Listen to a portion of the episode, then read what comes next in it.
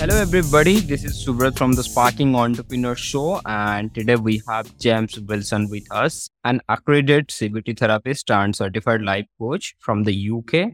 After spending 10 years living in France, James relocated last year, and he has also just released the first season of his podcast, On Being Good Enough. So without further delay, let's welcome James. James, welcome to the show. Hi everyone, it's great to be here. Really looking forward to talking about my philosophy and how I work with you today. Wonderful. James, why don't we begin with your journey first? Like, what exactly inspired you to become a coach, and where did you start your journey, and how did you get started into this profession, and how it's going on now? So it was a bit of a journey. I actually started after leaving education, did a few jobs and careers, and I wasn't enthusiastic about it. Wasn't looking forward to going into the office on a daily basis. And I knew I needed something else. And just looking around for what would click with me. And I'd recognized that the helping professions was something I was really passionate about in a few different contexts in my personal life. I'd helped people and I'd loved the feeling of helping people. And I loved to see those people making changes in their life. And that's what kind of started that process for me. So I got into learning about it, educating myself, doing courses and starting that process. So it was really from a place of not being passionate and excited for the jobs I was doing, needing that, knowing that was something that was so vital for me and finding my way into the helping professions, firstly with therapy and then into coaching. So that's how I got into this industry. And how it's going on now? Great. So now moved to the U.S. last year from Europe, starting my life coaching business, WMA Life Coaching. So it's been about continuing with my client base that I had built up in Europe and starting to break into the American market. So a lot of marketing, a lot of networking, meeting people, doing my podcast. So there's the emphasis on my day-to-day client work and then building up my practice there. And basically, mostly you are focusing one-on-one coaching, or you have other options like group coaching or any kind of online programs. Like if anyone wants to get coaching from you, then what are the options are available? Well, at the moment it's the one-on-one coaching. That's where I put my primary focus. So I'd be always happy to hear from people to understand their goals, to reach their goals. So that's the format I'm using currently. Would be looking to have experience of group work. So I'd like to move into that moving forward. But my initial focus is on one-to-one work, getting to make those relationships and helping people, helping them strive in their lives. Okay. That's wonderful. And also like you are a therapist also, right? And right now you are focusing on the therapist part, or you are completely into the coaching? Here is my primary focus to build up that practice. There's an awful lot of synergy in the way that I work as a therapist and as a coach, because it starts with the same question. It starts with, what's your goal? What's your goal of this work?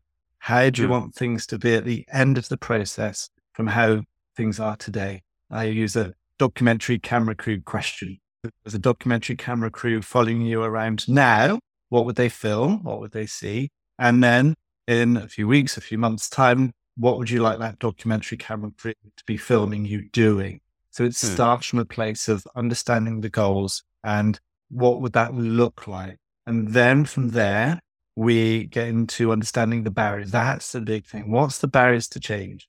Are they external barriers or internal barriers? So understanding that, unpacking that.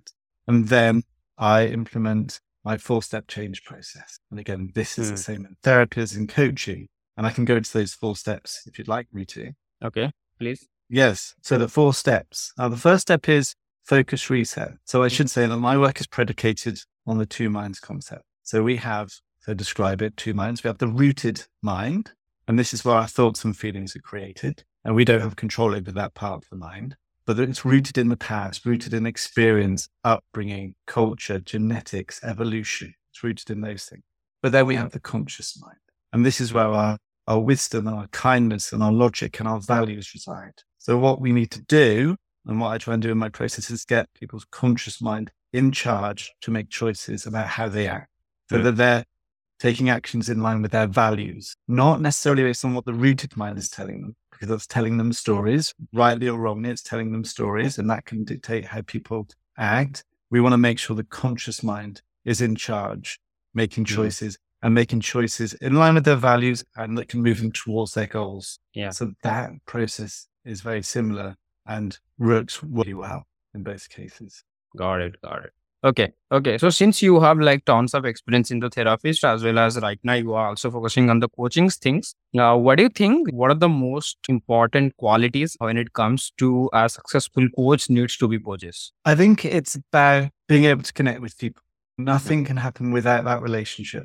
I think that's the most important quality, building relationships, because people need to trust you. They need to trust the process. And be willing, they can be skeptical of the process, but they need to trust it enough to give it a go.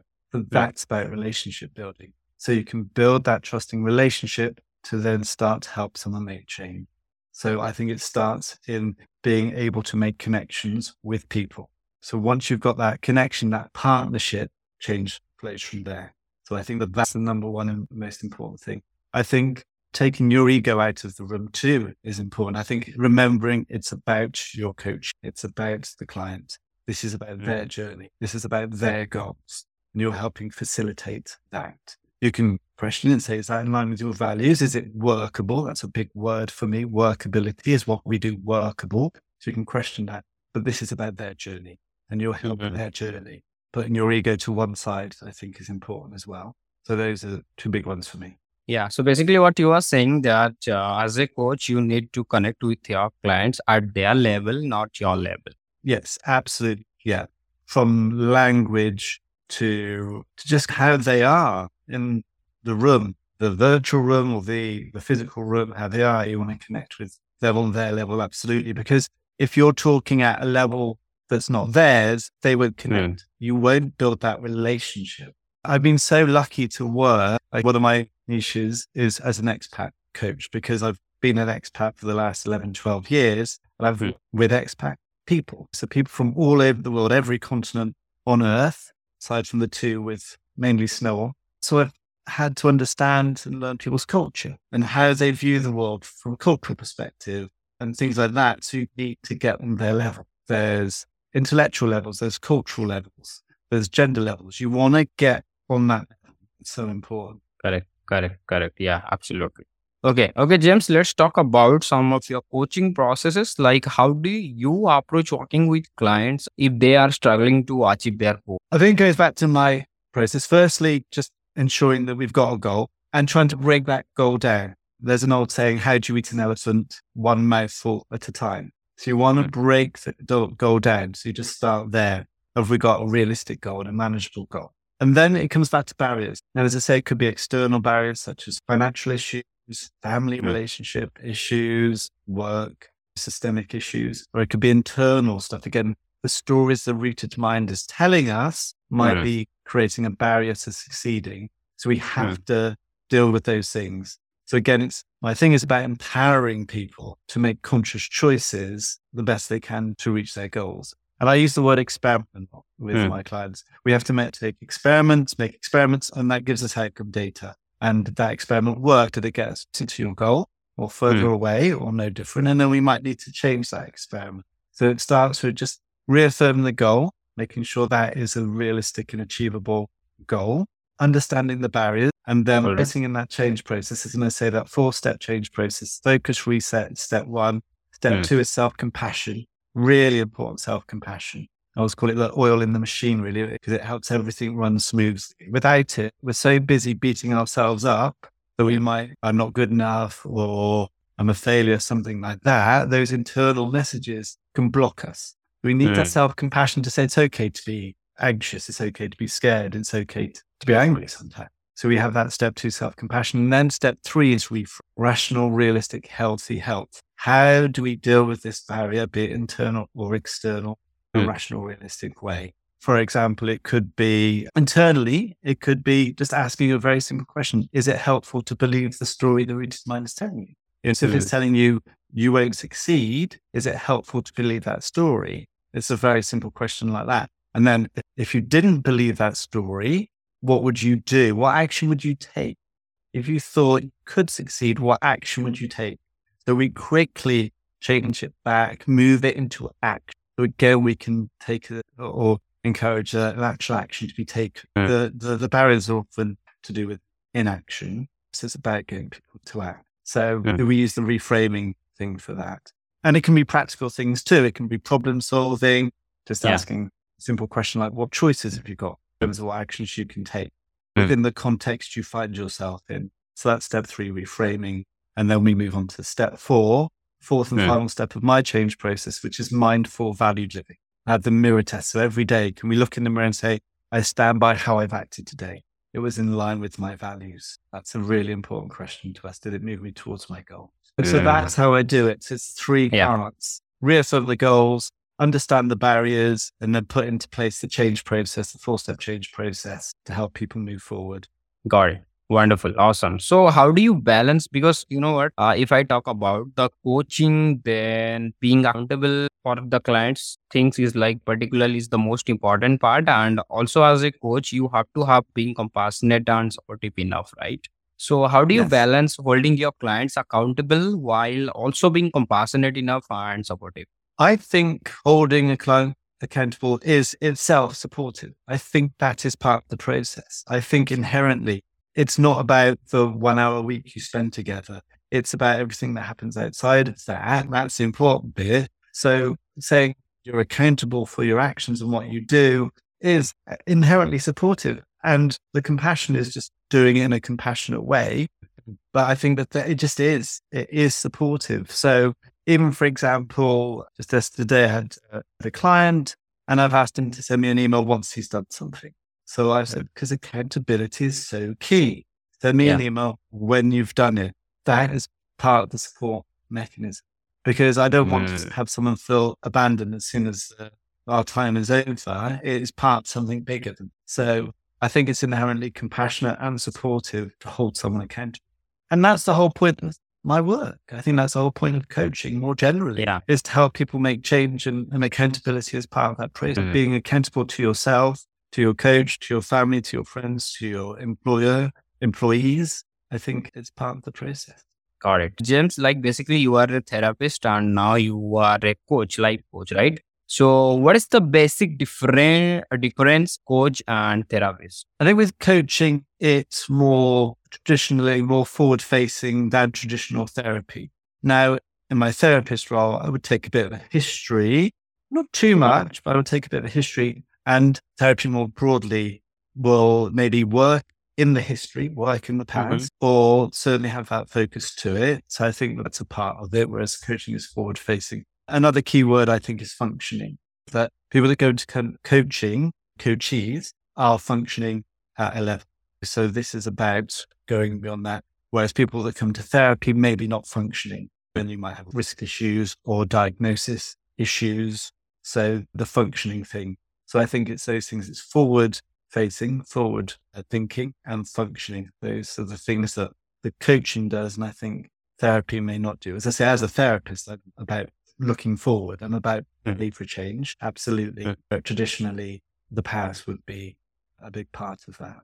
Got it. Yes, wonderful. James, I believe that you have tons of your clients' coaching success stories, but can you share only one of your coaching client success story and what you believe contributed to its success? It's funny, we get these questions beforehand and I was thinking about that and I had one in mind, and then just as I was walking into my office another one pops into my mind. Maybe I'll go with the other one because it was a rugby player in Europe, and it was about his goals for his work as a player on the pitch. And it was a really interesting piece of work because it was understanding the goal was very definite in terms of being an important member of the team and making a contribution. And some of the barriers, those were partly internal barriers. Some of the messages his rooted mind was telling him. So we had to reframe those messages and reframe how he interacted with his rooted mind. Again, if you didn't believe those messages, and this was imposter syndrome stuff, what actions would you take? And so we talked through some of those. And then, as I said, my fourth and final step of the change process is mindful valued living. And this was about mindfulness, actually. This was about staying mindful on the pitch. So he could, on the field, so he could be aware, where is he in relation to his teammates? Where is he in relation to the ball? So he could stay mindful and he could really be a functioning part of that team. And the success story was that they actually got promoted from their leagues. They went to the next league. And he was an important part of that team. And that was really exciting to work with a sports person about how they were on the sports field, how they acted. So that was something that came to mind as I was walking into the office, I think. Okay. Wonderful. Okay. So let's talk about some misconceptions that revolving around coaching industry. What are some common misconceptions about coaching that you have noticed till now? It's such an interesting question that I think in my experience, there aren't too many misconceptions that I hear in the room. I think if the most common one is probably about, I'll give you the answers. I think people sometimes think coaches will give you the answers. And that's not what I do. I give you a framework, but the framework, the process is to help you find your answers. You know yourself best, the context in which you live better than anyone else. I can process. I don't necessarily provide the answers. I don't give advice, really. People use that word, the A word, advice. And it's, well, I can advise you to maybe how you make a choice, how you take a choice, how you implement an action. But ultimately, you're the one living your life. You have to pass your own mirror test. So I can't be the one to tell you what to do because that might not be in line with your values or it might not be pertinent in the context in which you find yourself. But I'll help you answer that question, but you need to answer that question. So I think that advice and answers, the two ways, the things that sometimes people, and it's not often, I think, but those are the ones that maybe people come to coaching with as misconceptions. Yeah, like they think that the coach is going to solve all my problems and because I hired the coach and it's like your problem, you need to figure out the things. Coach is going to help you with your journey, with your way, but they are not going to help you. Like they are not going to do the work for you.